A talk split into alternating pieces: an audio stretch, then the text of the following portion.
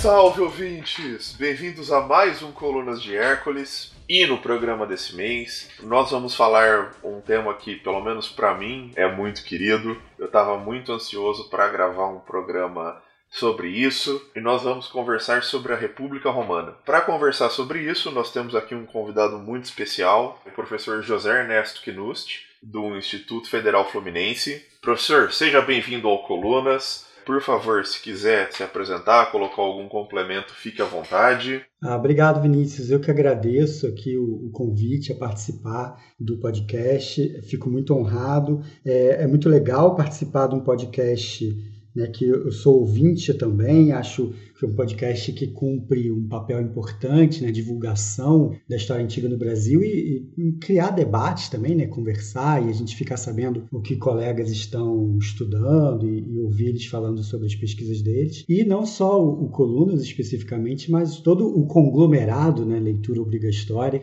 que, é, de, do qual eu sou fã já há bastante tempo, acompanho, uso em sala de aula, enfim, é uma honra enorme estar participando aqui com vocês. Imagina. Eu que agradeço, professor. É muito bom ter esse reconhecimento, ainda mais vindo de especialistas, né? Eu digo aqui, especificamente sobre o, o Colunas, ter um pesquisador de história antiga reconhecendo o nosso trabalho é algo realmente fantástico. E para começar a nossa conversa, né?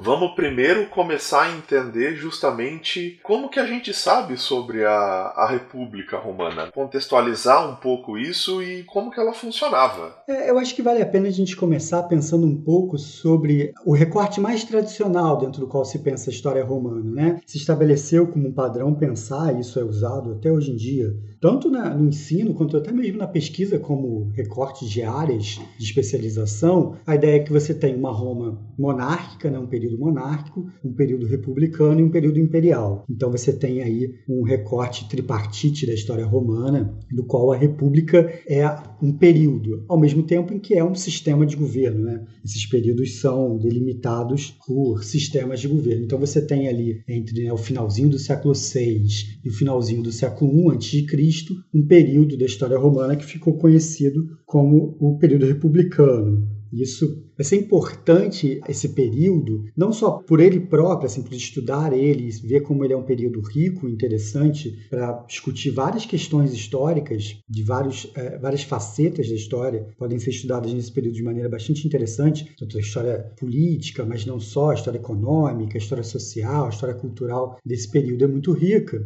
Mas ah, esse período acabou virando uma referência importante também, porque a gente chama de tradição clássica, né, para as formas como essa cultura greco-romana foi sendo apropriada ao longo do tempo. E o período republicano foi sendo apropriado como uma referência importante política, para o debate político, para a cultura política europeia e depois mesmo numa escala mais global, do debate sobre sistemas de governo e tudo mais. E nisso foi surgindo, na mesma época, mesmo contexto em que vai surgindo também, um debate sobre democracia ateniense, sobre sistemas políticos das cidades gregas, também surge nesse bojo desses debates de teoria política, de filosofia política, mas né, usando uma referência histórica como base para essa reflexão, um debate sobre o que era a República Romana, o que havia feito a República Romana funcionar da maneira como ela funcionava, o que eram as instituições republicanas. E nesse processo de reflexão política sobre a forma republicana, você tem alguns textos antigos que foram importantes para criar essa imagem básica do que foi o, o sistema republicano romano. E esses autores são, assim, você tem ali no final da Idade Média, na Itália renascentista, sobretudo nas repúblicas, nas cidades-estado italianas, uma reflexão muito grande sobre essa ideia de república. Talvez o nome mais óbvio conhecido seja do Maquiavel, né, que vai escrever sobre o assunto. E ele vai escrever justamente a partir de Tito Livio, né? Então vai ser uma reflexão a partir da obra de Tito Livio. Depois, com o tempo, Políbio, né, o historiador grego Políbio, que passou uma boa parte da sua vida em Roma e escreveu um livro sobre a história da conquista romana do Mediterrâneo, e tem lá no livro 6 do, do seu livro de história uma reflexão bastante famosa sobre o que era esse sistema. As constituições, né? Exatamente. como funcionava o sistema político romano. Só uma coisa, professor, eu acho que ficou um pouco na sua fala ficou um pouco confuso. O Políbio é da antiguidade. Ele não tá dentro da tradição humanista. É que como você acabou colocando ele após o Maquiavel, né? Ah, sim, sim, isso ficou um pouco mais Entendi. É.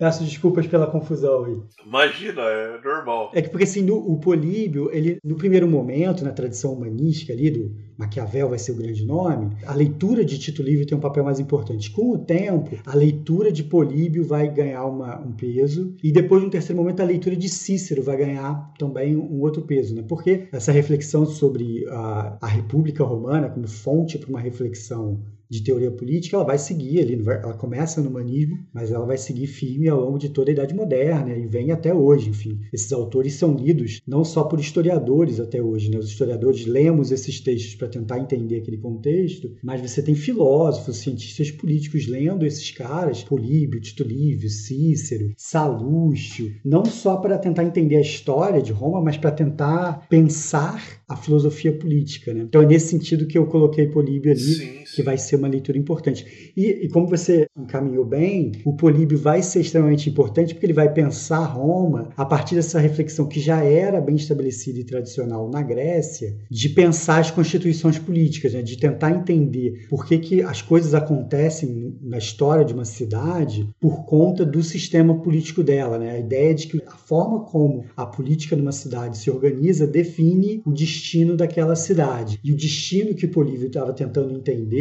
era o fato de que Roma tinha conquistado todo mundo conhecido, né? Ele foi testemunho ocular desse processo histórico, estava tentando entender por que isso tinha acontecido. Eu acho é muito interessante a obra do Políbio, inclusive é a obra que eu pesquiso, então se eu falar muito bem do Políbio Desconfim, justamente pela consciência histórica que ele tem, né? Ele coloca de maneira explícita, olha, o que a gente está vendo é uma coisa que nunca aconteceu antes. Daí ele fala que não só é a construção desse novo império, mas ele fala, olha, não só é um novo império, mas ele é um império que ele está ocupando boa parte do mundo conhecido. E esse império ele unifica a história. O que está acontecendo na África, o que está acontecendo na Ásia e o que está acontecendo na Europa agora passam pelo mesmo caminho, que é Roma ele explicita isso na obra. Então é realmente uma obra muito interessante, é muito fascinante assim de, de ler, e especialmente porque ele vai colocar que o que faz com que os romanos consigam isso passa pela Constituição, passa pela República. É devido em parte ao sistema republicano que permite que os romanos consigam essa façanha. É, ele inicia a reflexão sobre a Constituição Romana falando, né, seria que tipo de pessoa não se interessaria em entender por que, que uma cidade como Roma conseguiu conquistar o mundo, né? E a explicação dele vai passar, pelo menos em parte, pela essa questão constitucional, né? Então, para entender esse sucesso de Roma, é preciso entender essa coisa diferente que eles criaram aqui, que é essa Constituição romana, né? Esse sistema republicano que é diferente de tudo que a gente já tinha visto antes no mundo grego.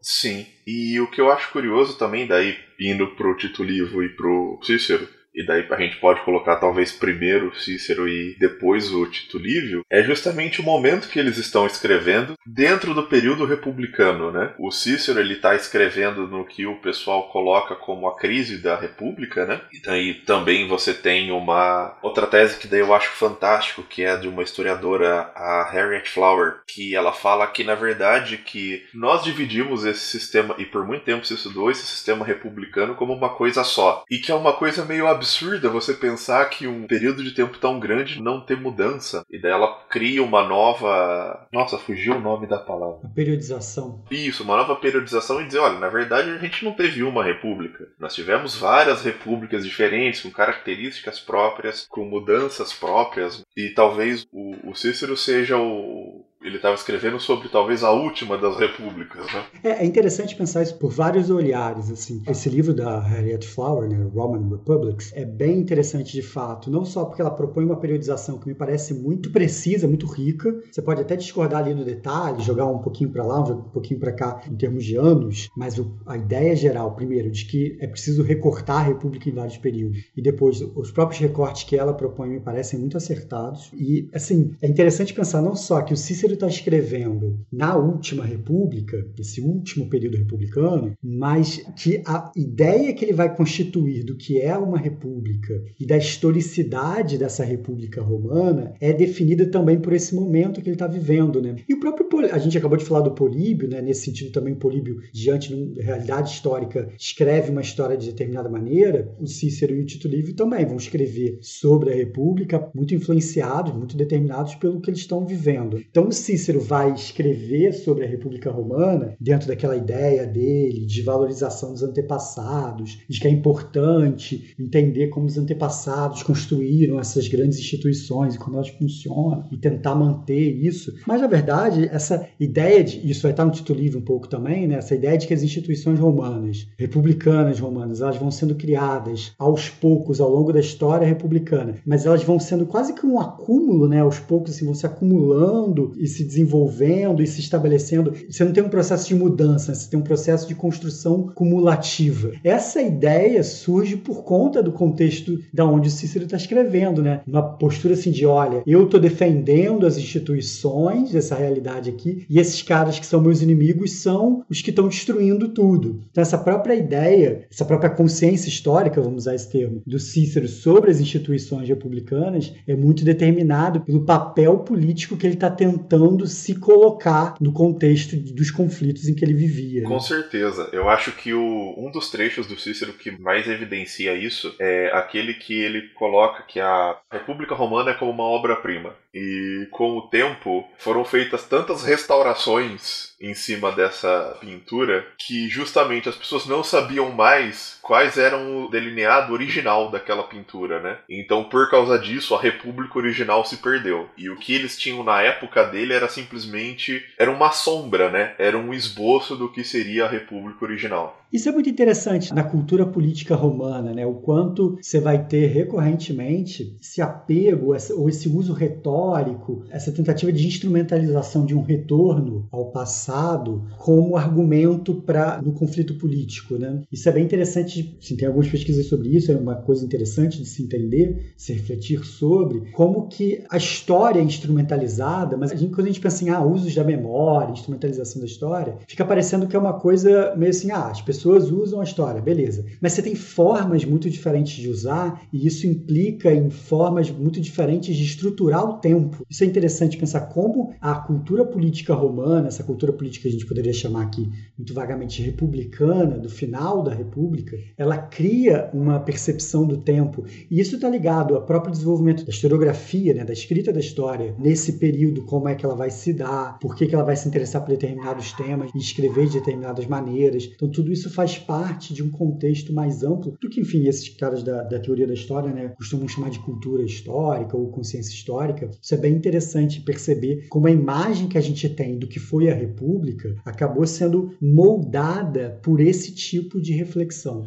É, com certeza. E eu acho que uma coisa que ajuda a entender isso, isso é uma coisa que o, em um dos programas passados, o professor Carlos Machado ele comenta, e também está no livro da Harriet Flower, é que os romanos eles eram um povo que eles tinham muita consciência do poder da memória. Eles sabiam muito bem usar com isso, seja nos monumentos, seja nessa questão retórica. Eles sabiam que a memória podia ser usada, que ela estava em constante tensão e eles brigavam por isso, né? Sejam com essa retórica de olha, antigamente era muito melhor, precisamos voltar à nossa origem, a república não era assim, ou mesmo em intenções dentro de monumento, quando você apagava o monumento e reconstruía. Então, isso era uma coisa que para mim é muito fascinante, né? Como eles tinham consciência desse passado, dessa memória, que é política, e como se tinha disputa em cima disso, né? Bom, agora que a gente já contextualizou um pouco sobre a importância da República e, mais importante, quem escrevia sobre a República, eu acho que cabe aqui a pergunta, né? Como funcionava essa República, afinal das contas? O que é a República? Né? Do que ela é constituída? É, eu acho que vale a pena começar pelo Políbio, né? A gente mencionou muita coisa do Políbio. Ele diz que a Constituição romana era especial e por isso os romanos haviam sido tão bem sucedidos. Então vale a pena começar por ele. O que ele estava querendo dizer com isso, né? A ideia básica do Políbio Políbio é que a Constituição Romana era especial porque era uma Constituição mista, né? uma Constituição que juntava numa única Constituição elementos de diversos tipos diferentes de Constituição. Então você tinha um elemento monárquico, porque você tinha dois cônsules que, em determinadas situações, para determinados tipos de atividade, tinham um poder absoluto, tinham um poder monárquico. Então, é, do que, que ele está falando? Né? Roma tinha um sistema de magistraturas, você tinha vários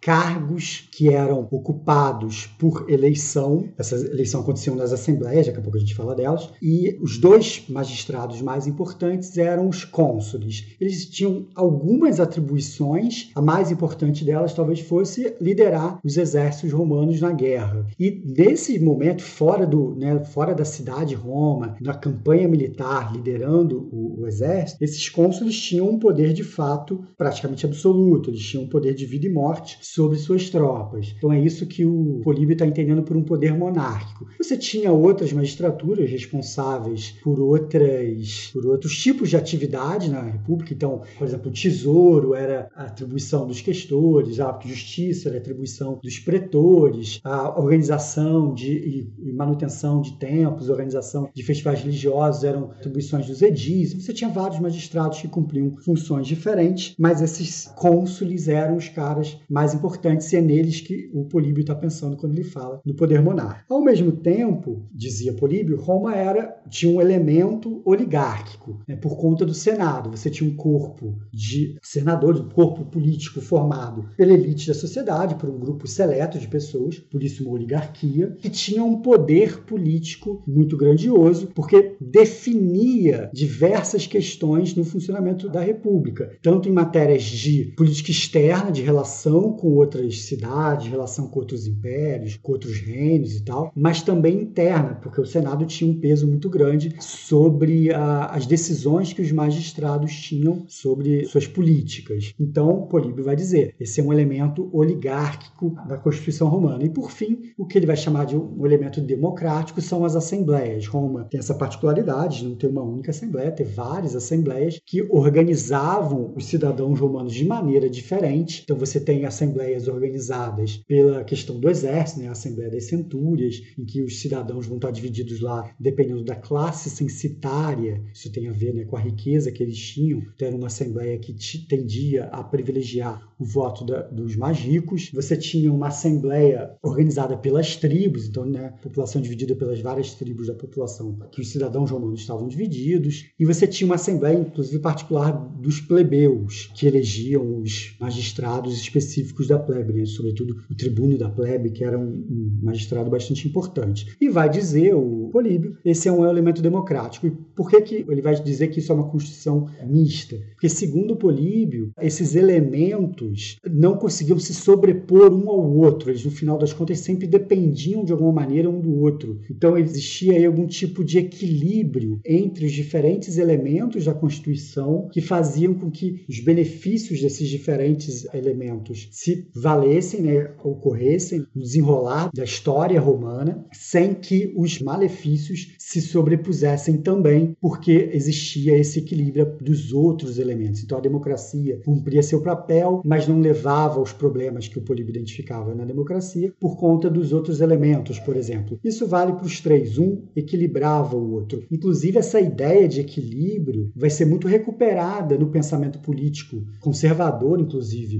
ao longo dos séculos. Como olha aí, os romanos se davam bem porque eles tinham um equilíbrio institucional. Então, essa ideia de tentar criar equilíbrios vai reaparecer, por exemplo, na Constituição dos Estados Unidos, no pensamento político norte-americano, para tentar como que se cria uma boa Constituição. Essa ideia né, de equilíbrio entre diferentes elementos vai estar tá aparecendo lá também. Sim, com certeza. E acho que é importante dizer também sobre Políbio é que ele não tira essas ideias, não é novo para ele, né? Ele, por ser um. Ele está dentro da cultura helenística. Essa discussão sobre as constituições, ela já vem desde Aristóteles, desde Platão, então ele está indo nessa, nessa esteira. E é muito curioso ver como ele justamente, e daí é a diferença de nós, historiadores, olhando para a história romana em relação ao Políbio. É como ele coloca justamente como se essas relações elas se dessem de maneira pacífica, né? Ele não enxerga, ou ele pelo menos não coloca na obra dele, as constantes tensões que foram para se conseguir ou se é que existiu esse tal equilíbrio do poder. A própria questão do tribunato da plebe, que era uma das magistraturas mais importantes para os plebeus, ela não foi garantida. Ela foi uma conquista. Ela, ela foi fruto de uma tensão muito grande em um período mais antigo, que é o conflito que faz parte do conflito das ordens. E assim, tem um livro que eu gosto muito, que é do, do Michel Parente. Ele não é um historiador, mas eu acho que ele faz um, um trabalho muito bom nesse livro, que é o Assassinato de Júlio César. Ele pega e faz um breve levantamento, assim, nos, em um determinado período de anos, o número de tribunos da plebe que foram assassinados no Fórum Romano é um número altíssimo. Então isso já rompe um pouco, já dilui um pouco essa visão do equilíbrio dos poderes, de que tudo funcionava muito bem. Se você for ver, inclusive em outros autores, né, no próprio Cícero, no próprio Tito Livio, você tem até o conflito aparece, mas aparece como uma anomia, né? Aparece como um momento em que alguém, uma pessoa ambiciosa, gananciosa, um usou de algum elemento para desequilibrar esse sistema e por isso as coisas deram errado. Mas que, inclusive, isso, o Tito Livre tem essa ideia né, de que o conflito das ordens vai sendo resolvido por essa justamente a criação de um sistema que equilibrava e que gerava lá a tal concórdia das ordens. Essa ideia de concórdia vai ser uma ideia extremamente importante no pensamento político romano. Né? O Cícero vai falar disso bastante. Então, essa ideia de que essa certa idealização idealização do sistema romano é muito forte no pensamento político romano, até porque é bom lembrar, né, quem são esses caras que estão escrevendo. Mesmo Políbio, que é um cara de fora, é um cara né, que vai ter relações ligações com determinados grupos né, da elite romana. Cícero, Tito Livio, esses caras têm um lugar de fala. Eles estão falando de uma posição de poder, ou pelo menos de pessoas que têm relação, né, que têm ligação com esses grupos de poder. Então a gente não pode se deixar seduzir pelo canto dessa sereia do discurso das fontes, né? A gente precisa justamente olhar para esses textos com muito cuidado para não se deixar ludibriar por uma imagem idealizada que elas criam dessas instituições republicanas. Esse é um primeiro ponto. A ideia de que essas instituições não funcionavam exatamente dessa maneira azeitada que está descrita nesses textos. Para além do problema histórico mesmo, né? De se elas eram exatamente aquilo e como que nos diferentes momentos, a gente falou da Harriet Flower, né? Como que nesses diferentes momentos da história republicana essas coisas não eram exatamente daquele jeito ali, né? Existe uma ideia um pouco deshistoricizada ou com uma historicidade simplificada da evolução dessas instituições. É, eu acho que o exemplo máximo disso, e daí eu acho que se você consegue pegar todos os, autores, tanto o, o Políbio, quanto o Tito Livio, quanto o Cícero, é como eles enxergam a participação da plebe na República, né? Os três, eles têm uma perspectiva muito pejorativa sobre a plebe. E daí, no caso de indivíduos, é só você pegar o que eles falam sobre o Caio e o Tibério Graco, né? Os três, eles vão ter essa, essa perspectiva de que não, a plebe não, não dá para confiar na plebe, o pior cenário, no caso do Cícero, é quando a plebe toma o comando, porque o, o Cícero na República, ele escreve, né, assim, quais são os problemas que o mundo republicano pode ter, né? Daí ele coloca, ah, se o, os cônsules abusam, a gente vira uma tirania.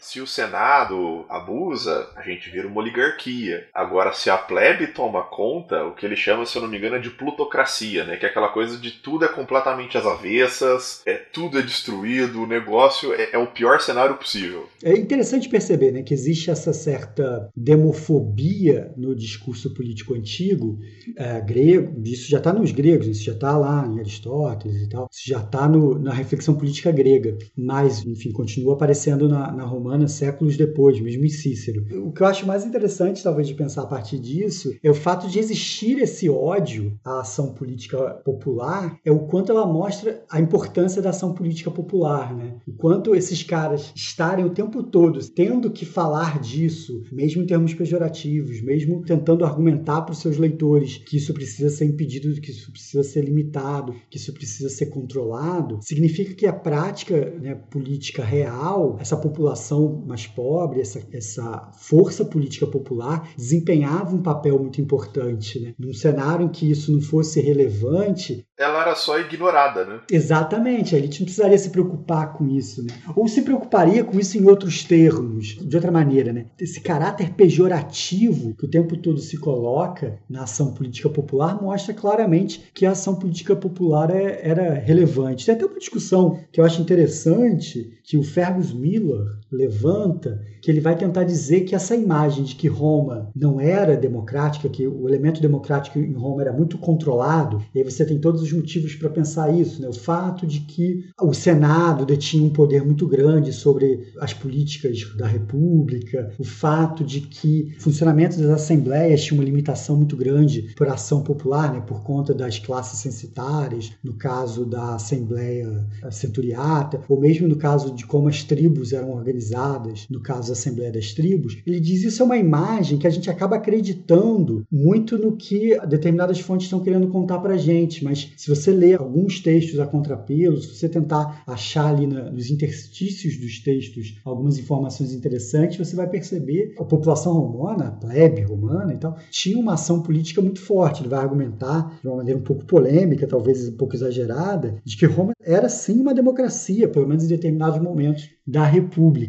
Então, acho interessante, quando a gente está discutindo República, quando a gente está discutindo o sistema político romano, justamente ter a dimensão do quanto esse poder popular era combatido pelas classes dominantes romanas, enquanto a elite política romana tinha um discurso e uma prática de tentar impedir essa ação popular, de fato, controlar ela pelo menos, mas também ao mesmo tempo, quanto se a gente tiver um olhar cuidadoso para isso, é possível pensar, se não uma democracia plena, de fato, comparável a Atenas do período clássico da democracia, pelo menos é, havia sim um elemento popular importante nas instituições republicanas, que, como você muito bem disse, não apareceu ali por acaso, né? Apareceu ali porque foi arrancado mercado à base de luta, à base de disputa por essa população mais pobre.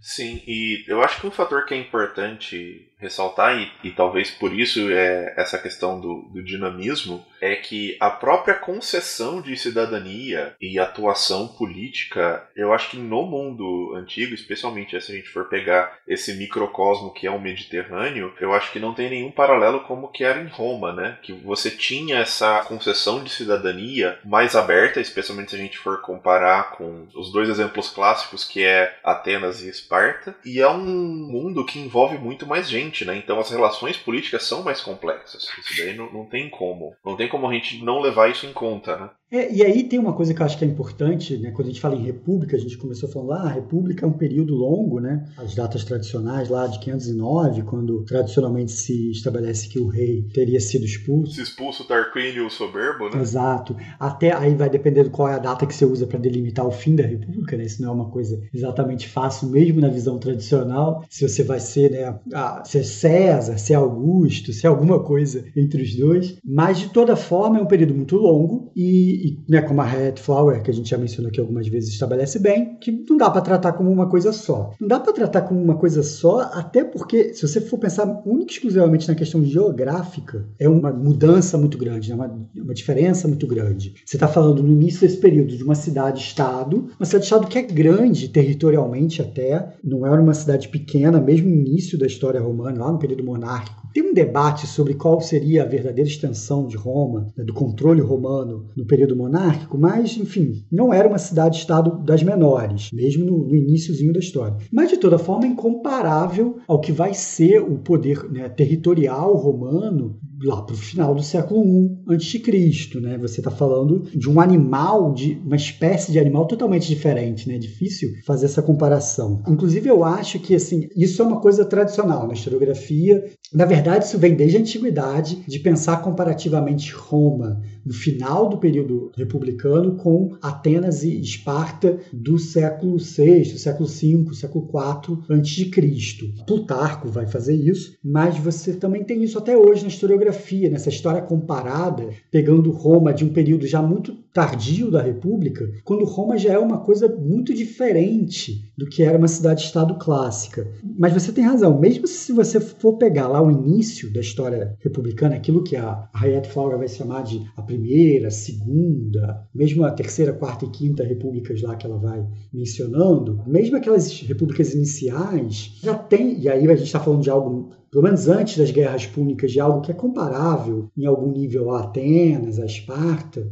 Mesmo naquele período, Roma tem uma forma de cidadania muito diferente. Né? A gente, claro, que para esses períodos, quanto mais você recua na história republicana, mais especulativa se torna as nossas afirmações. Né? Elas, a gente não tem como ter certeza sobre muita coisa sobre o século V romano, por exemplo. No século IV você começa a ter informações um pouquinho mais concretas, mas ali você já começa a perceber que existe alguma coisa diferente sobre a cidadania romana mesmo. Você tem inscrições na Grécia que fazem menção ao fato de que a cidadania romana era aberta, se não me engano, inscrições do século III, do início do século III. Então, dá para ter uma ideia de que isso não foi uma tradição inventada posteriormente, que sim, no início da República você já tinha uma cidadania muito aberta, a ponto de escravos manumitidos se tornarem eventualmente cidadãos, né? uma coisa que é única na história antiga, ou pelo menos muito rara, dentro do que a gente sabe. E não só isso, né? você tem uma cidadania aberta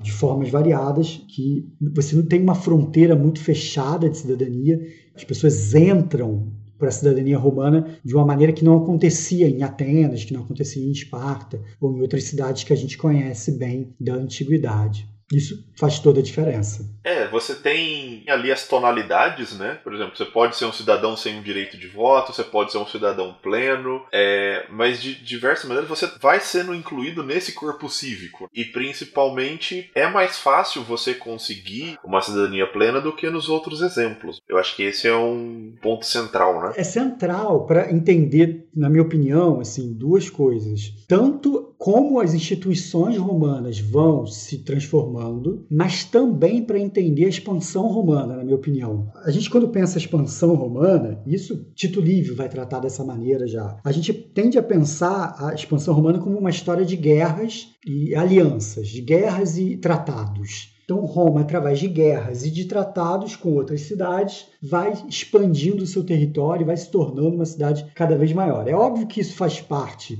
do processo de expansão romana, mas eu acho que é impossível entender como que essas coisas acontecem, como que essas guerras, esses tratados acontecem, se você não entende essa dinâmica.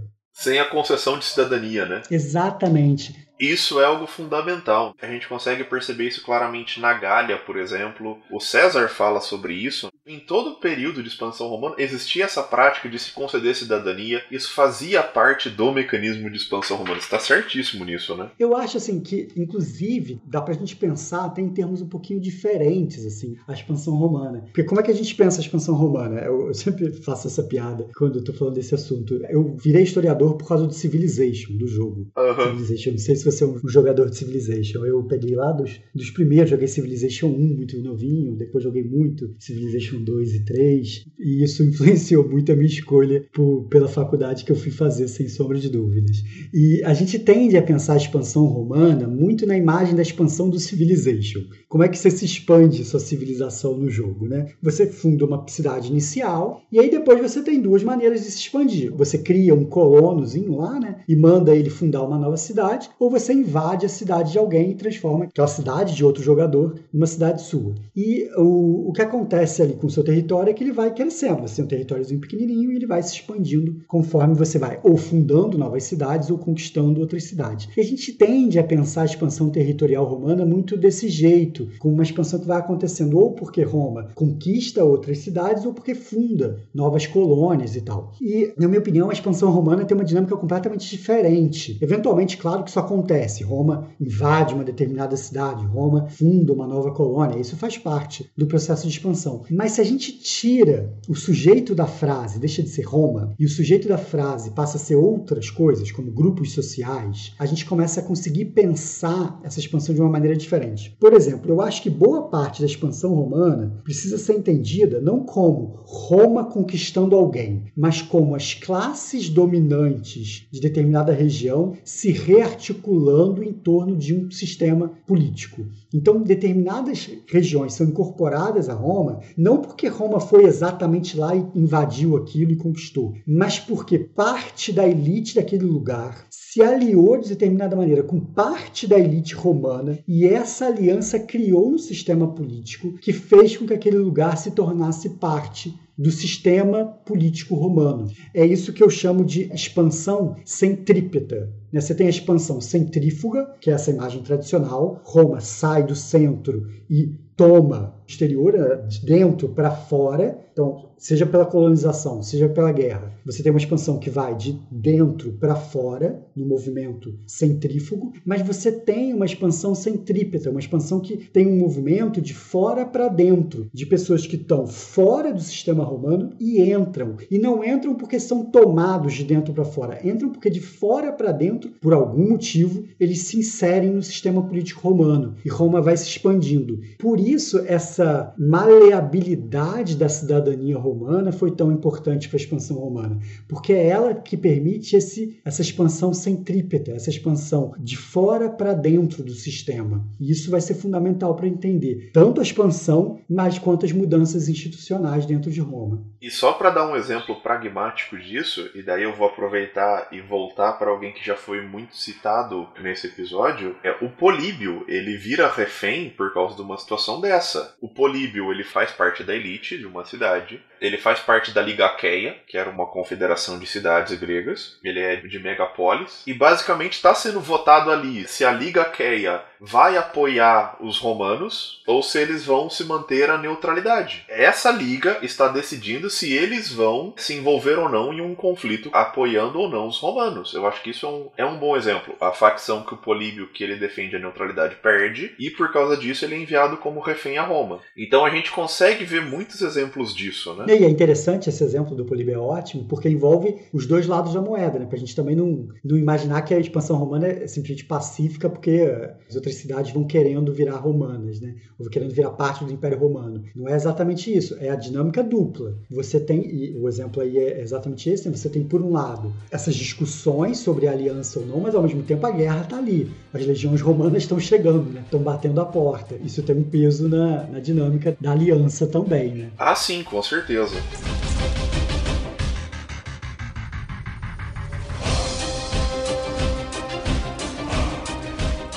Bom, agora que a gente falou muito sobre a República Romana, eu acho que a gente podia começar um pouco a questionar isso, né? A gente já deu uma pista sobre alguns caminhos que a gente pode seguir, que é a própria tese da Harriet Flower, mas você tem outras abordagens hoje em dia, né? Outras perspectivas historiográficas modernas sobre essa questão da República. Né? É, eu acho que vale a pena começar por essa questão cronológica, sem sombra de dúvidas, porque isso é fundamental. Assim, se a gente tratar de uma maneira muito chapada a ideia de república, a gente passa a achar que os, as instituições que a gente conhece bem do século I a.C., que a gente conhece bem porque a gente tem muito texto, a gente tem um caminhão de fontes falando sobre essas instituições, tanto num sentido mais teorizado, né, como Cícero escrevendo sobre as instituições, mas também de textos que nos deixam vislumbrar o cotidiano de como essas coisas aconteciam. Então, discursos, cartas, que a gente consegue entender como essas coisas funcionavam num detalhe maior, lá para o século I a.C., a gente vai achar que no século V a.C. as coisas funcionavam de maneira mais ou menos parecida. E não é bem assim que as coisas deveriam acontecer, até por conta dessa diferença brutal, não só de tempo, mas de caráter do que era Roma no século século V do que era Roma no século I a.C. Então a cronologia importa muito. Então a Harriet Flower propõe pensar várias repúblicas. Aí ela fala assim: você tem um período proto-republicano, logo depois da expulsão dos reis, né, da expulsão do último rei. E aí esse período vai, na cronologia dela, até a Lei das Doze Tábuas. Para ela, a Lei das Doze Tábuas, a de 450, é um marco importante na formação de uma primeira república. É o marco fundador, né? Da Primeira República. Ela trata a Lei das Doze Tábuas como esse marco fundador. E aí você tem ali até meados do século IV uma Primeira República que eu, ela não usa esse termo, mas eu acho que para a gente ter uma dimensão boa do que é essa Primeira República, da Regis Flower, é a república que os patrícios dominam, é a República Patrícia. Acho que vale dar essa alcunha para essa Primeira República. E por que a República dos Patrícios? Né? E lembrando aquela coisa do conflito dos patrícios e plebeus, que os próprios romanos vão identificar na sua tradição historiográfica como um elemento central do desenrolar da sua história. Né? As instituições, segundo a história tradicional romana, são criadas por conta do conflito entre patrícios e plebeus. E esse período, de meados do século V até meados do século IV, é o momento em que os patrícios, de fato, têm um poder muito grande na República Romana. E aqui vale destacar uma coisa importante. Se você for pegar no Tito Livio, e aí, a partir do Tito Livio, a historiografia moderna, mais tradicional, também pensava dessa maneira, que esse conflito entre patrícios e plebeus, na verdade, era algo imemorial. Era algo que vinha desde o período monárquico, vinha desde os primórdios da história romana, que teria se desenvolvido lá, até que teria acontecido a emancipação da plebe ao longo do século IV, do século III, que os plebeus finalmente conseguiram acesso às instituições políticas romanas e criaram lá a República Romana clássica, tradicional, que a gente conhece. O Tito Livio coloca essa tensão como algo fundacional, né? Ele está no, no, mito da fundação de Rômulo e Remo, essa tensão, né? Exatamente. Então, assim, se você for pegar, se for ver o que, que é o, o motor da história para o Tito Livio, pelo menos a história interna, que ele vai tratar como história interna romana, é o conflito entre patrícios e plebeus. Só que, hoje em dia, boa parte da historiografia tende a, a, a identificar, e eu concordo com essa abordagem, que o, a ideia de que os patrícios eram uma elite, quase uma casta imemorial de privilégios, que tinham privilégios imemoriais, que só aos poucos foram sendo perdidos, é uma invenção dos próprios patrícios. Né? os patrícios criaram um discurso de que o poder deles vinha desde sempre, mas que se você olhar para as poucas informações que a gente tem sobre o início do século V, elas já mostram uma coisa estranha ali. Um exemplo concreto: o próprio Tito Livio, está no Tito Livio, menciona cônsules no início da República, né, nessa primeira metade do século V a.C., de nomes de famílias plebeias. Sim, o Gesal Foldi toca nesse ponto, né? Também, se eu não me engano, no História Social de Roma, né? Então você tem essa percepção. Isso foi um historiador italiano chamado Gaetano De Sanctis que falou disso pela primeira vez lá no início do século XX ele mapeou várias informações que davam a entender que no início do século V você não tinha ainda uma, uma oligarquia patrícia muito fechada. Talvez assim, a ideia de que existiam patrícios já estava lá, que eles tinham controle sobre algumas coisas, mas que eles não dominavam Roma da maneira que eles dizem depois que dominavam. Então isso é uma invenção de tradições. Só que se você vai pegando, o melhor índice para isso é a lista de cônsules e de tribunos militares que a gente tem por epigrafia para esse período. E você vai vendo que o número de não patrícios, que são cônsules ou tribunos militares nessa época, vai diminuindo. Eles são numerosos no início do século V e no final do século V eles são praticamente inexistentes. O que é que os historiadores hoje em dia imaginam disso, né? entendem a partir disso? Que há um progressivo fechamento de uma oligarquia patrícia. Então é ao longo do tempo que os patrícios conseguem fechar essa oligarquia. Isso não veio desde sempre. E os plebeus foram derrotando os patrícios lá no século IV. Não, no final do século V que os patrícios conseguem se consolidar como uma casta bem fechada. E tem uma informação que é interessante que mostra como esse fechamento ele foi tênue e frágil, que é na Lei das Doze Tábuas, que é de 450, você tem o, uma lei proibindo casamento entre patrícios e plebeus. E essa lei é logo em seguida derrubada por uma lei que é considerada, dentro da, da narrativa tradicional, lá em Tito Livre já é mencionado dessa maneira, como uma, primeira, uma das primeiras vitórias dos plebeus nessa luta contra os patrícios, de conseguir derrubar essa proibição de casamentos entre patrícios e plebeus. E o que hoje em dia se entende dessa lei é que, bom, talvez essa lei, na lei das doze tábuas, fosse só a consolidação escrita de uma lei mais antiga, de uma lei não escrita mais antiga, mas mesmo que fosse isso, que ela não fosse uma lei totalmente nova, é muito significativo que poucos anos depois de ela ter virado uma lei escrita, ela é derrubada por uma outra lei que vai permitir essa prática, que vai permitir esses casamentos. Então mostra que essa primeira república, ela é uma construção. Então você tem, logo no primeiro momento, a expulsão dos reis, enfim,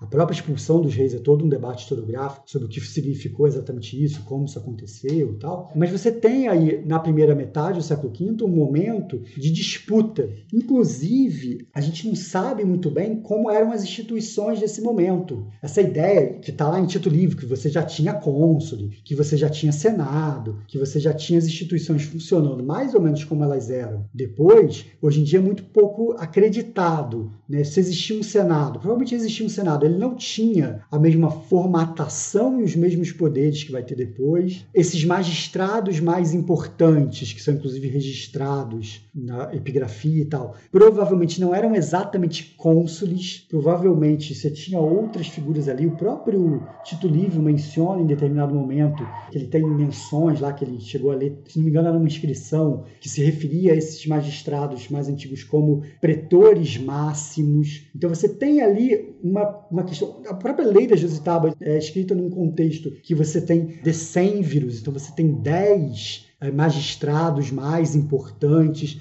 Então, claramente, no início da história republicana, as instituições que a gente conhece não existiam. Não são as mesmas, né? Não são as mesmas e a gente não sabe muito bem o que eram, como elas eram. Essas instituições mais tradicionais que a gente conhece, que são descritas pelo Cícero, são descritas pelo Políbio, são descritas pelo Tito Lívio, elas vão provavelmente começar a aparecer num segundo momento, o que a Hayat Flower chama de Segunda República, que é na segunda metade do século IV, que é justamente o momento que na história tradicional você tem a tal emancipação da plebe. O que, que é isso? A plebe tendo direito a participar das magistraturas que antes eram exclusivas dos patrícios. O que está acontecendo ao longo do século IV, e vai ganhar muita força na segunda metade do século IV, é que aquelas instituições que os patrícios tinham conseguido fechar para eles na segunda metade do século V começam a ser acessadas por um grupo externo aos patrícios, começam a ser acessadas pelos plebeus. Que instituições eram essas? Aí sim você vai ter nesse momento a construção dessas instituições com uma cara mais conhecida que a gente tem. É provavelmente nesse momento que surge surge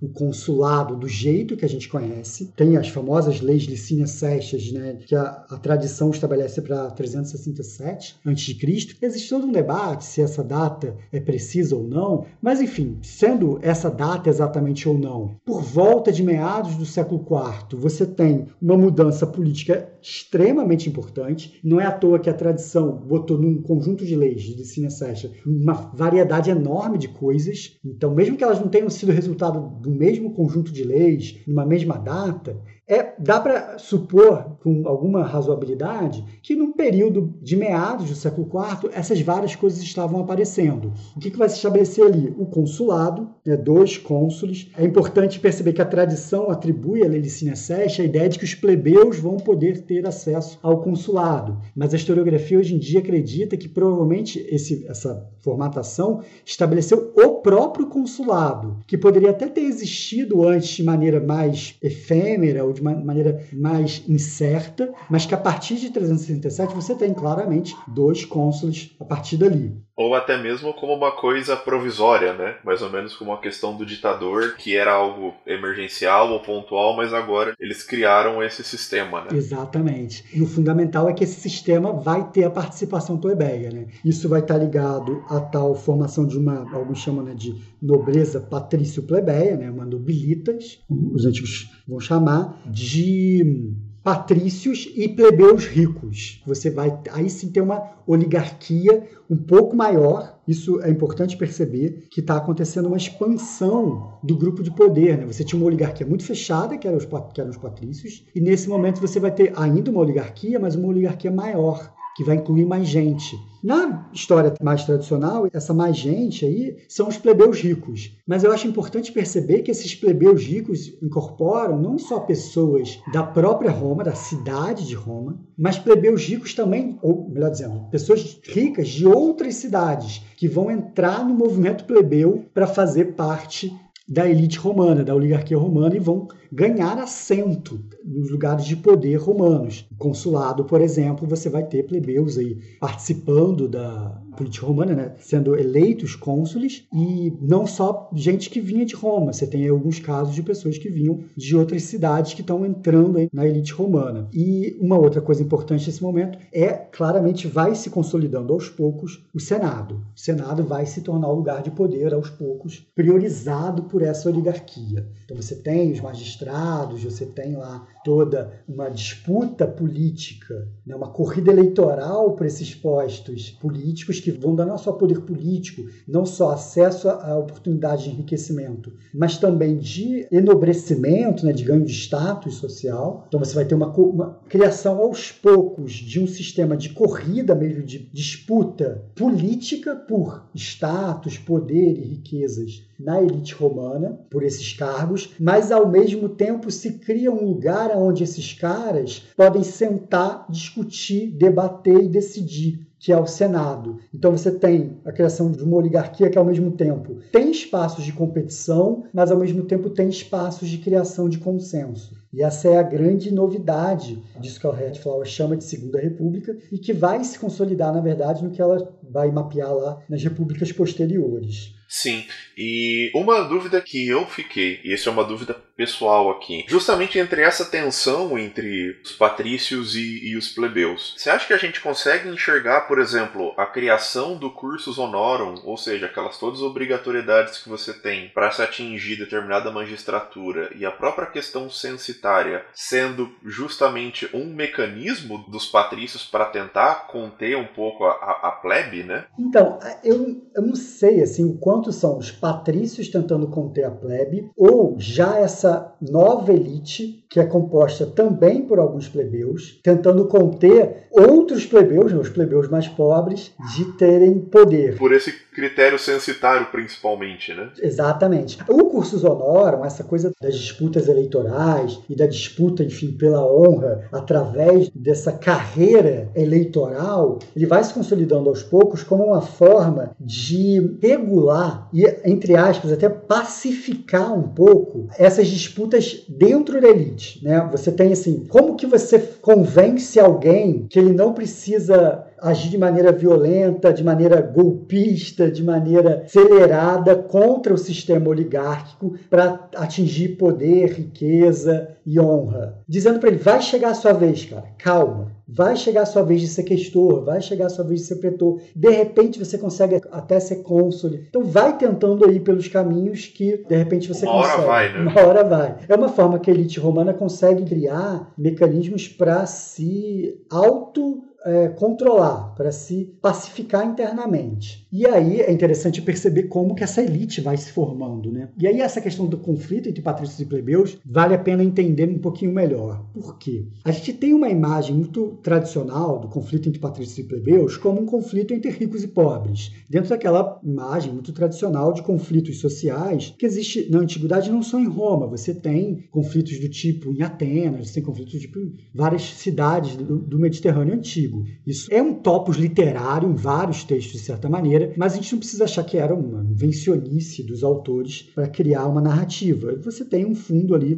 claramente histórico de conflitos sociais entre ricos e pobres, de alguma maneira, entre temas específicos que reaparecem em vários lugares, inclusive em Roma, como dívidas, como acesso à terra, como escravidão, né, por dívidas. Eu ia comentar isso, assim, para mim o, o principal indício é justamente essa demanda que que a gente tem, especialmente no caso romano, que aparece muito, que é a questão agrária, né? Que é a questão da necessidade de uma reforma agrária, de uma distribuição de terras. É, isso certamente é um ponto, assim, e isso existe E isso é um elemento importante para a gente entender o que está acontecendo nessas cidades do Mediterrâneo. O fato de que existe um conflito por acesso à terra, por acesso à comida, eventualmente, né, distribuição de alimentos, e por o problema da dívida e da consequente escravização por dívida também aparece recorrentemente. Então, certamente era uma questão. Mas o, o, o conflito entre patrícios e plebeus é importante perceber que ah, não dá para. Não dá para reduzir só a isso, né? Exatamente, não dá para identificar por completo uma coisa a outra. Certamente existia esse conflito social em Roma e certamente o conflito entre patrícios e plebeus foi determinado por isso. Mas existiam outras coisas. E tem uma ideia na historiografia que me parece bastante rica que é um conflito tão longo que vai durar. O conflito entre patrícios e plebeus dura séculos. Né? Você tem notícias desse conflito já no início do período republicano, que a tradição estabelece como a primeira sedição da plebe acontece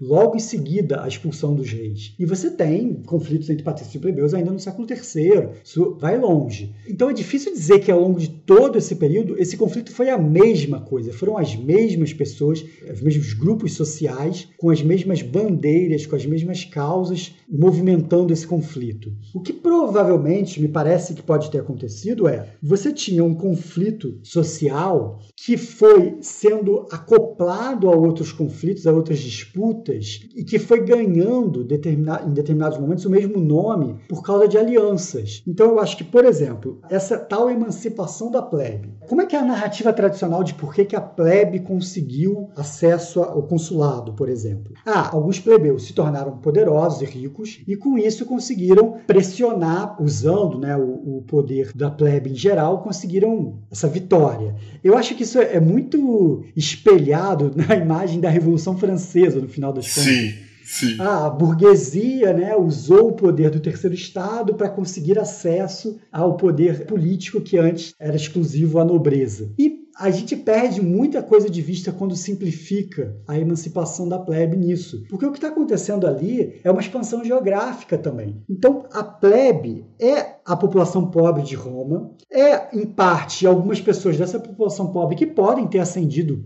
economicamente, por isso politicamente. Certamente tem casos disso. Você muito provavelmente tinha casos de famílias que nunca foram pobres, eram famílias poderosas e que foram por algum motivo excluídas do patriciado. Então, naquela república patrícia fechada, eles estavam excluídos apesar de serem poderosos economicamente. E esses caras estão no movimento plebeu de alguma maneira. E você tem elites de outras cidades tentando entrar na elite romana, também entrando nesse movimento plebeu plebeu. Então, o movimento plebeu ele é muito multifacetado e varia ao longo do tempo o que, que ele é. Então, esse conflito entre patrícios e plebeus, ele pode assumir várias caras e ter vários resultados, dependendo do, do momento. Por isso, respondendo, voltando lá atrás da sua pergunta, as questões censitárias certamente têm a ver com essa tentativa de controle de quem pode ter acesso ao poder político em Roma, mas isso, reparem, é uma forma de criar uma oligarquia em termos diferentes daquela oligarquia dos patrícios. Você não está fazendo mais uma oligarquia baseada em distinções de nascimento e tal.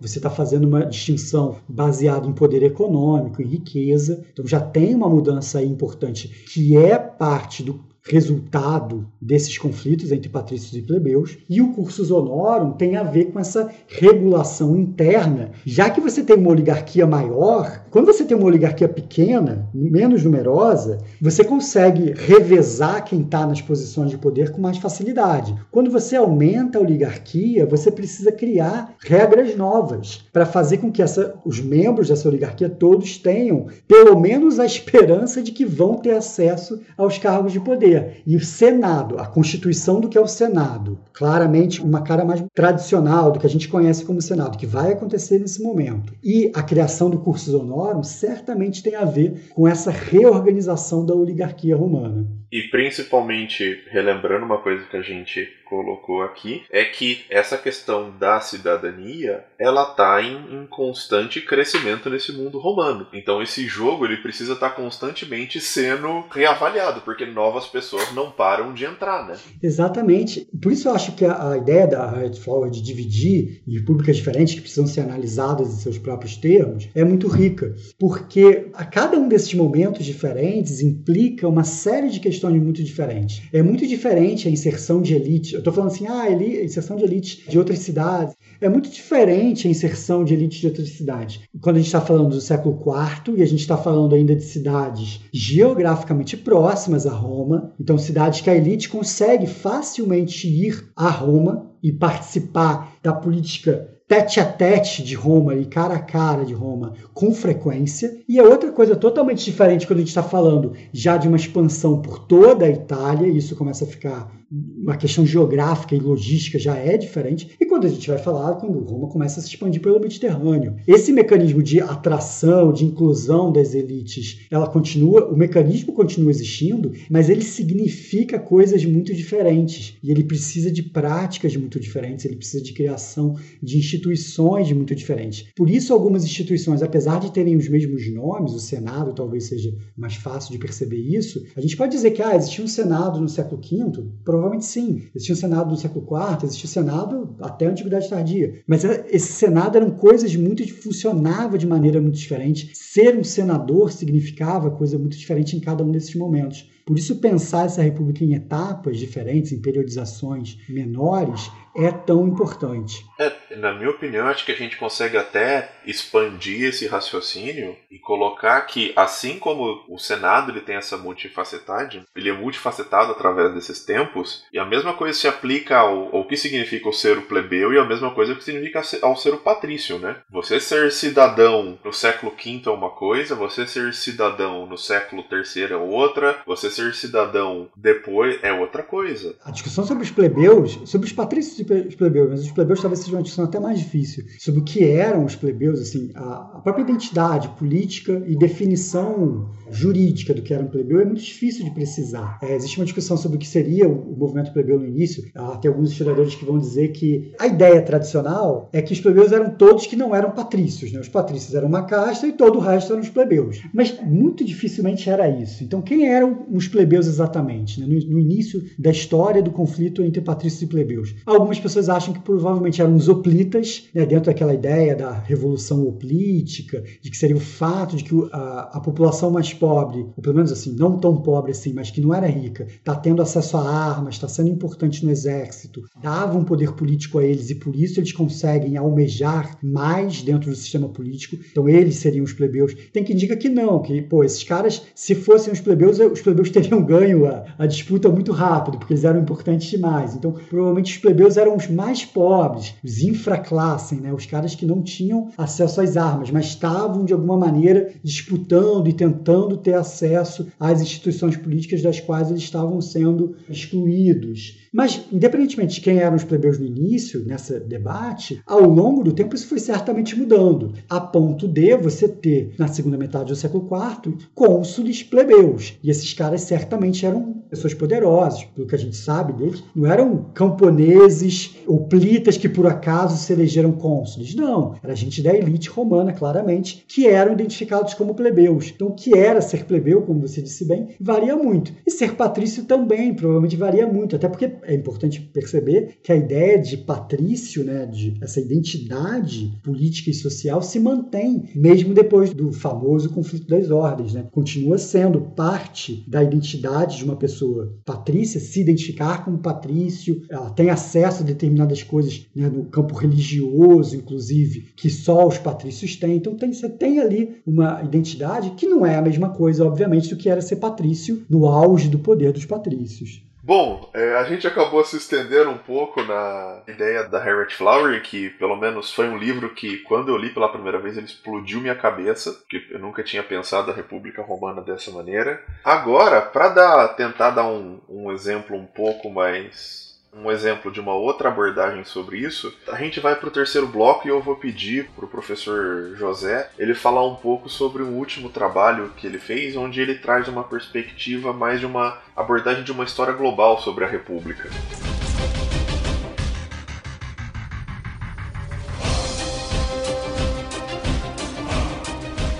Então, esse artigo Eu tentei juntar nele alguns interesses diferentes que eu tinha num único artigo para tentar escrever um negócio ali que fizesse algum sentido. E os Plaucios surgiram como um exemplo para pensar em boa parte isso que a gente estava discutindo no bloco anterior, sobre quem eram os plebeus, sobre como que essas instituições republicanas se transformam ao longo do tempo, mas baseado numa ideia que vem da história global, que é a crítica ao internalismo metodológico. Né? Esse artigo eu publiquei na revista Que é uma revista que se especializou em história global, né? e eles tinham, da Universidade Federal de Santa Catarina, e eles estavam com um número aberto, né? um, um edital de uma chamada de artigos aberto para um dossiê sobre críticas ao internalismo metodológico, sobre histórias conectadas. Né? A ideia de que o título do dossiê era Toda História, História Conectada, era uma pergunta, se eu não me engano. E o que eu quis fazer nesse, nessa reflexão foi a seguinte: é engraçado porque é um artigo publicado numa revista de história global, num dossiê sobre história global, mas se você for olhar o escopo geográfico dele, é um escopo geográfico bem curto. Eu estou falando da Itália central tirrênica, ou seja, de, nem a Itália central toda, de metade da Itália central, que é justamente a região em volta de Roma. Mas por que que isso é influenciado por uma perspectiva de história global? Estava pensando em história global não como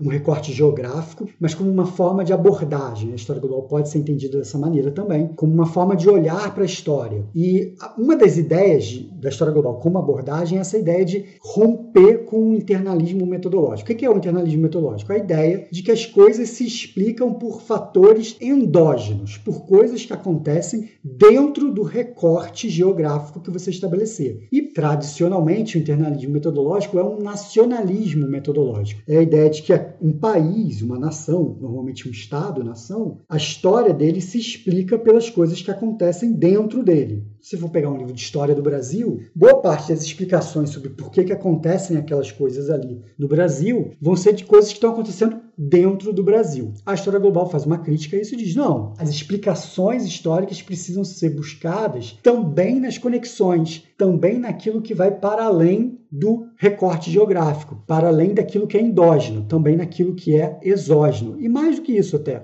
às vezes até quebrar um pouco essa divisão do que é endógeno, do que é exógeno, quebrar um pouco é, esse recorte e pensar que esses recortes podem ser, na verdade, um jogo de escala. Você pensa os problemas a partir de escalas diferentes e não de recorte geográfico. E foi isso que eu tentei fazer nesse artigo para pensar a, a, história romana da segunda metade do século IV Cristo. O que está acontecendo na segunda metade do século IV Cristo? Estava falando agora há pouco sobre essa nova república que surge, dessa conexão aí entre patrícios e plebeus e a formação de uma nova oligarquia. Esse é um assunto clássico, tradicional da historiografia sobre o período. É a ideia de que acontece nesse período a emancipação da plebe. Só que tem uma outra coisa acontecendo nessa mesma época, que também é um assunto tradicional da historiografia, que é a expansão romana. Roma está nesse momento crescendo muito sua área de influência, sua área de dominação. E não só crescendo, mas transformando a forma como ela se relaciona com esses territórios conquistados. Você tem o que tradicionalmente se chama nesse momento aí de Segunda Guerra Latina, que é uma guerra dos romanos contra uma aliança de cidades latinas que tentam se insurgir contra Roma, se insurgir contra a dominação romana, ou pelo menos a história tradicional é essa, e Roma consegue vencer essas cidades e muda por completo a relação que tem com essas cidades. Ela proíbe, por exemplo, a formação de aliança entre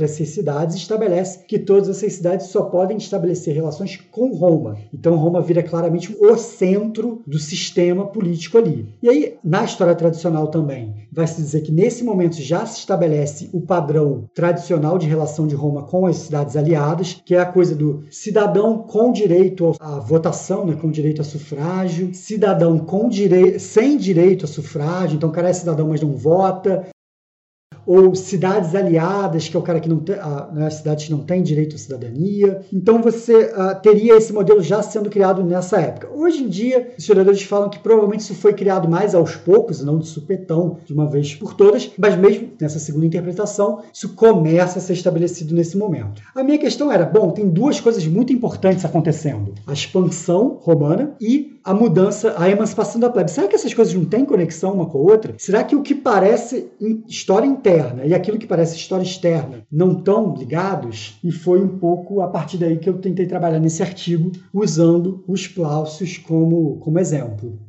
Entendi. E daí então cabe aqui só uma, uma breve pergunta para afinal, quem eram os Plaucios, né? então, os Plaucios são uma família romana, ou melhor dizendo, uma família vai virar romana. A gente conhece eles mais ou menos bem para o final da República. Você tem alguns Plaucios sendo citados, os textos antigos que a gente tem para o século I a.C., mesmo no período imperial. A gente conhece algumas inscrições também de Plaucios, né? ou seja, é, tumbas, né? textos do lugar onde eles foram enterrados, né? epitáfios né? do, de Plaucios sendo enterrados dá para o período imperial, a gente tem algumas menções a eles. Então, é uma família e que o, um historiador chamado Nicola Terrenato, talvez o, o, nome mais interessante atualmente, pelo menos na minha opinião, pensando República Romana, pensando esse período da República Romana, pelo menos, esse período mais inicial da República Romana, ele foi tentar estudar esses caras, porque a, a interpretação do, do Terrenato, a tese dele, é que a expansão romana não é um projeto único e exclusivamente estatal. Ou seja, não é a República Romana que tem o projeto de se expandir e se expande. O que ele vai tentar argumentar é que famílias romanas tinham projetos privados de poder e usavam as ferramentas da República Romana como armas para essas agendas familiares e nesse processo foram conquistando territórios para Roma. E ele vai estudar os Plaucios como um exemplo disso. E ele mostra super bem no, nos estudos dele sobre os Plaucios e como os Plaucios vão ter. Primeiro, interessante perceber, os Plaucios não são de Roma nesse momento, você não tem nenhuma menção a nenhum Plaucio na cidade de Roma, até a primeira menção a um Plaucio cônsule, ou seja, a primeira menção que a gente tem a um, a um Plaucio dentro de Roma é um Plaucio sendo eleito cônsule. É o cargo mais alto da República, né? Exatamente. Então, assim,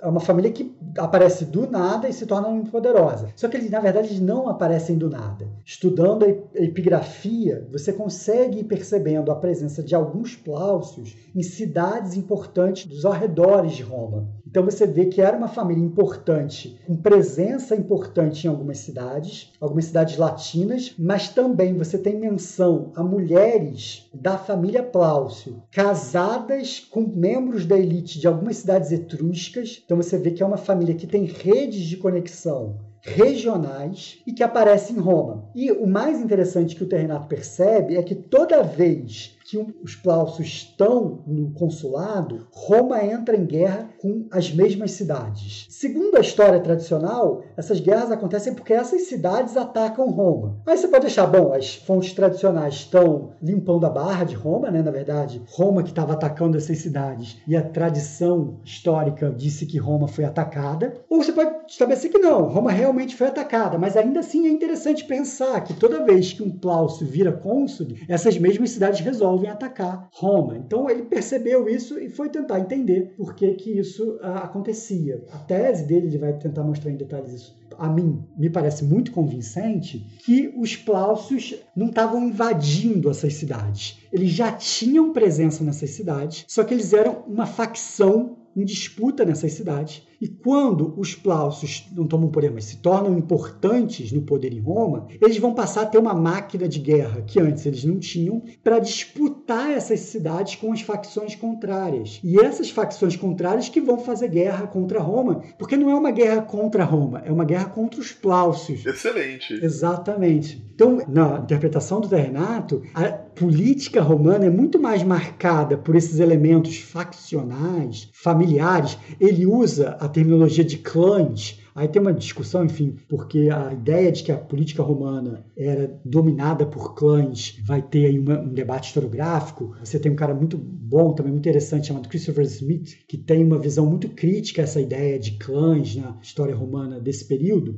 Então tem um debate aí, mas mesmo que a gente não use a terminologia de clãs, essa ideia de que você tem grupos privados, grupos sociais, famílias disputando o poder usando Roma como um instrumento pensamento me parece muito interessante porque você deixa de pensar Roma como o sujeito da história, para de subjetificar Roma, né, de tornar Roma um sujeito e torna Roma um instrumento de poder que é usado pelos sujeitos, pelos agentes da história, que são os grupos sociais, as pessoas de verdade. Então, essa ideia me parecia muito rica. Só que o que eu fui tentar explorar nesse artigo é: se a gente tentar relacionar essa tese do, do Terrenato sobre a expansão romana com o que estava acontecendo dentro de Roma. Porque o que me chamou a atenção é que os Plaucios são plebeus. E os Plaucios só conseguem virar cônsules porque acontece a tal lei Licínia Sestia que permite que plebeus se tornem cônsules. Então, essa família, que não era originalmente romana, que era de cidades que tinha relações ali,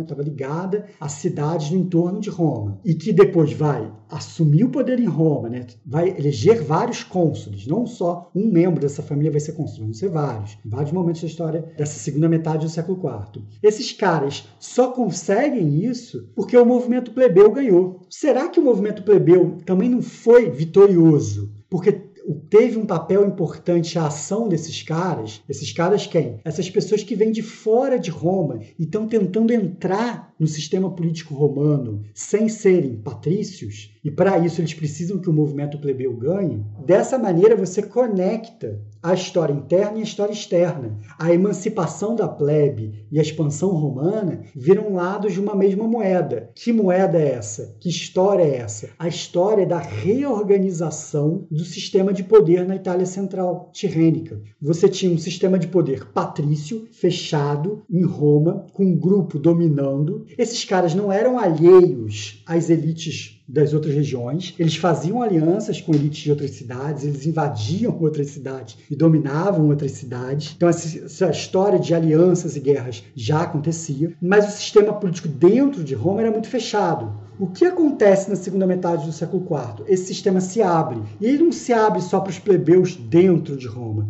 Ele se abre para essas elites do entorno de Roma. Então, a emancipação da plebe é fundamental para entender a expansão romana. Essa expansão que lá no início eu falei que é uma expansão também centrípeta. Então, essa cidade, essas cidades ao sul de Roma, que os plaucios vão invadir e vão fazer guerra e vão se rebelar contra Roma e tal. E no final do processo vai passar a fazer parte do território romano, do sistema político romano, elas são conquistadas para o sistema romano nessa ambiguidade, nessa dualidade entre uma expansão centrífuga e uma expansão centrípeta. Tem guerra, elas são conquistadas, mas ao mesmo tempo elas são conquistadas porque uma facção de lá entra para o sistema romano e usa o sistema romano para dominar aquelas cidades. E só entra por conta da emancipação da plebe.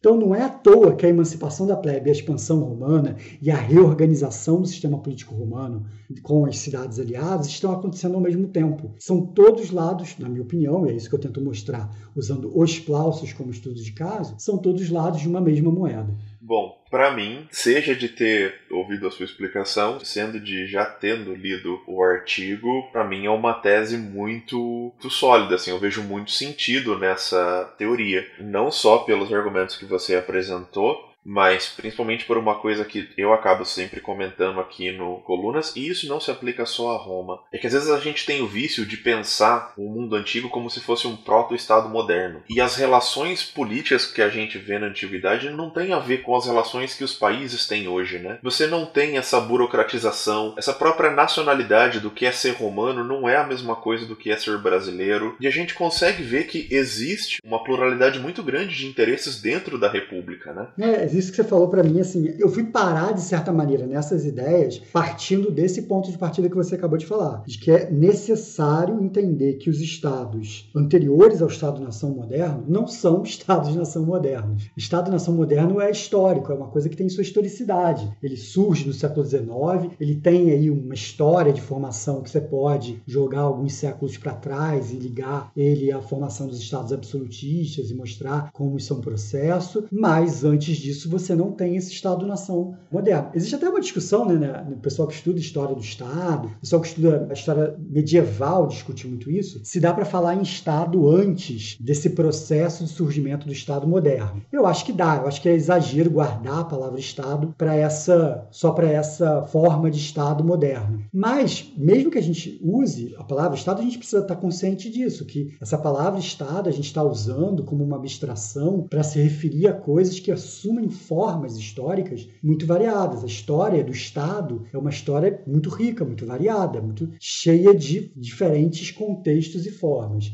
Use a palavra, mas põe uma nota de rodapé, né?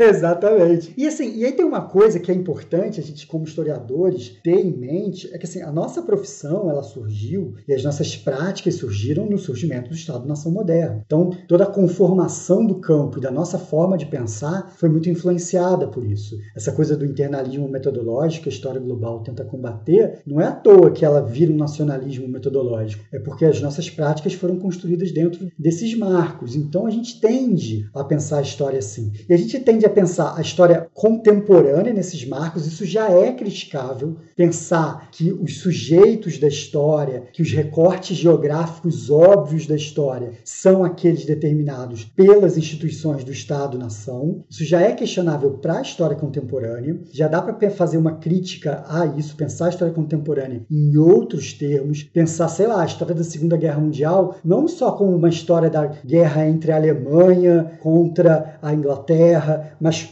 enfim, tentar ir além disso para pensar essa história de uma maneira ainda mais rica. Para temporalidades anteriores, isso se torna ainda mais premente, se torna ainda mais importante. Você precisa criar ferramentas críticas para pensar, bom, quando a, a gente construiu uma historiografia toda chamando, ah, Roma fez isso, Roma fez aquilo, transformando Roma num sujeito, como se Roma fosse um agente histórico, porque Roma seria um Estado-nação, isso é muito perigoso, a gente vai cometer erros de análise o tempo todo se a gente ficar nisso. Né? Então a gente precisa criar ferramentas para superar isso. E entender, a primeira, a primeira ferramenta crítica para fazer isso, para fugir dessa armadilha, é isso que você falou: entender que o Estado romano, e aí o Estado carolíngio, o Estado egípcio faraônico, o Estado maia, o Estado chinês da dinastia Qin, qualquer coisa que você for trabalhar em temporalidades anteriores ao mundo moderno, você precisa, a primeira coisa que você precisa pensar é esse Estado não é um Estado-nação moderno, então eu preciso tentar entender o que é esse Estado. E aí você vai tentando perceber quais são as instituições, quais são as relações sociais, quais são os conflitos, quais são as coisas que estabelecem a dinâmica política daquele Estado.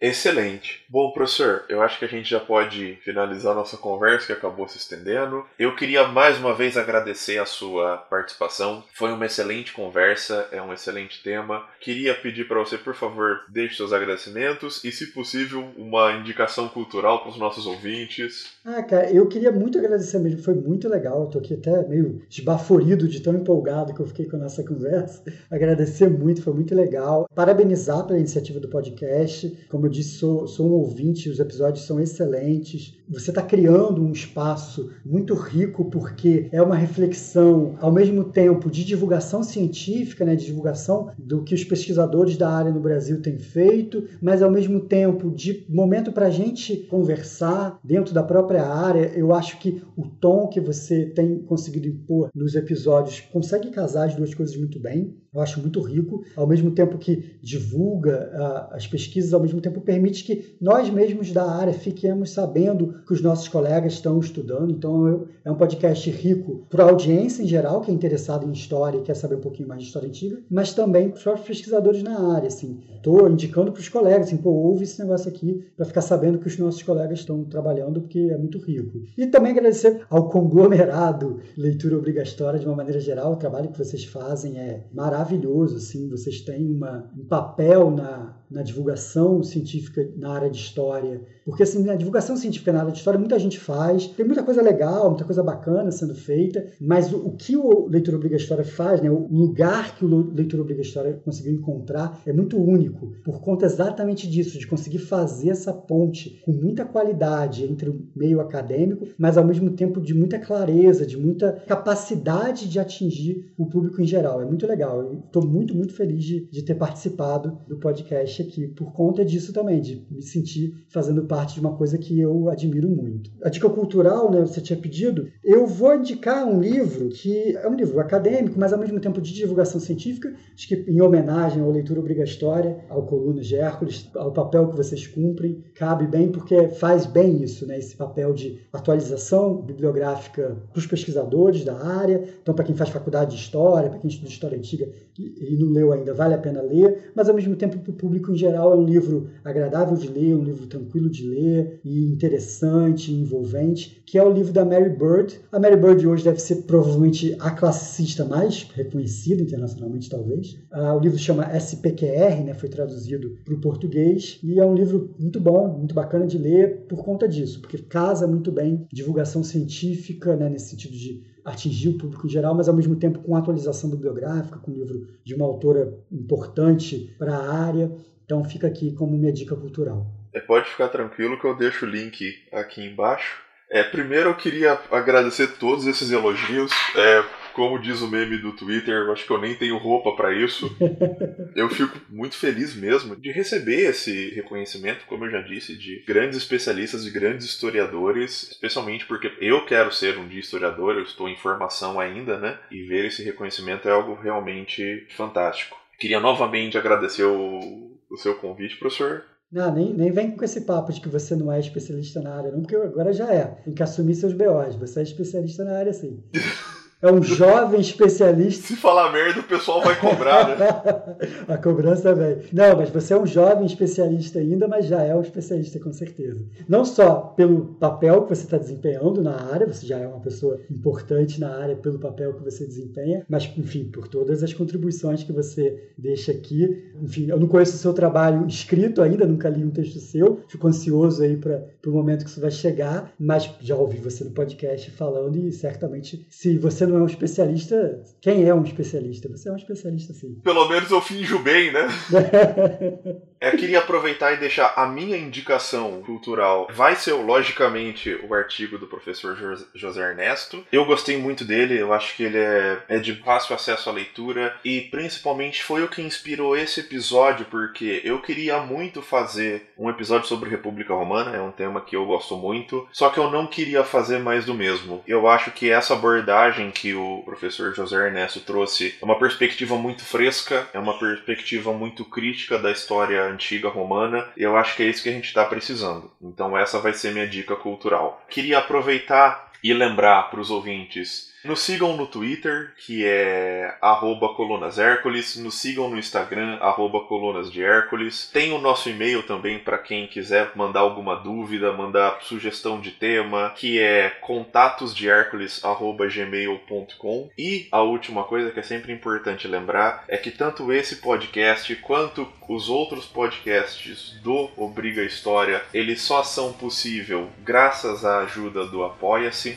Então, quem puder colaborar, é só entrar lá no apoia.se barra Obriga História e você pode contribuir a partir de dois reais por mês e quem contribui a partir de cinco reais escuta esse podcast e todos os outros podcasts da casa que só está crescendo mais com antecedência. Muito obrigado a todos os ouvintes e mais uma vez, muito obrigado, professor. Ah, eu que agradeço mais uma vez. Um abraço. Tchau, tchau para todo mundo.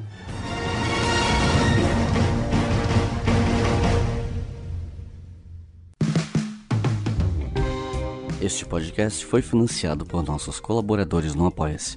Acesse apoia.se barra e contribua para manter este projeto educacional gratuito no ar.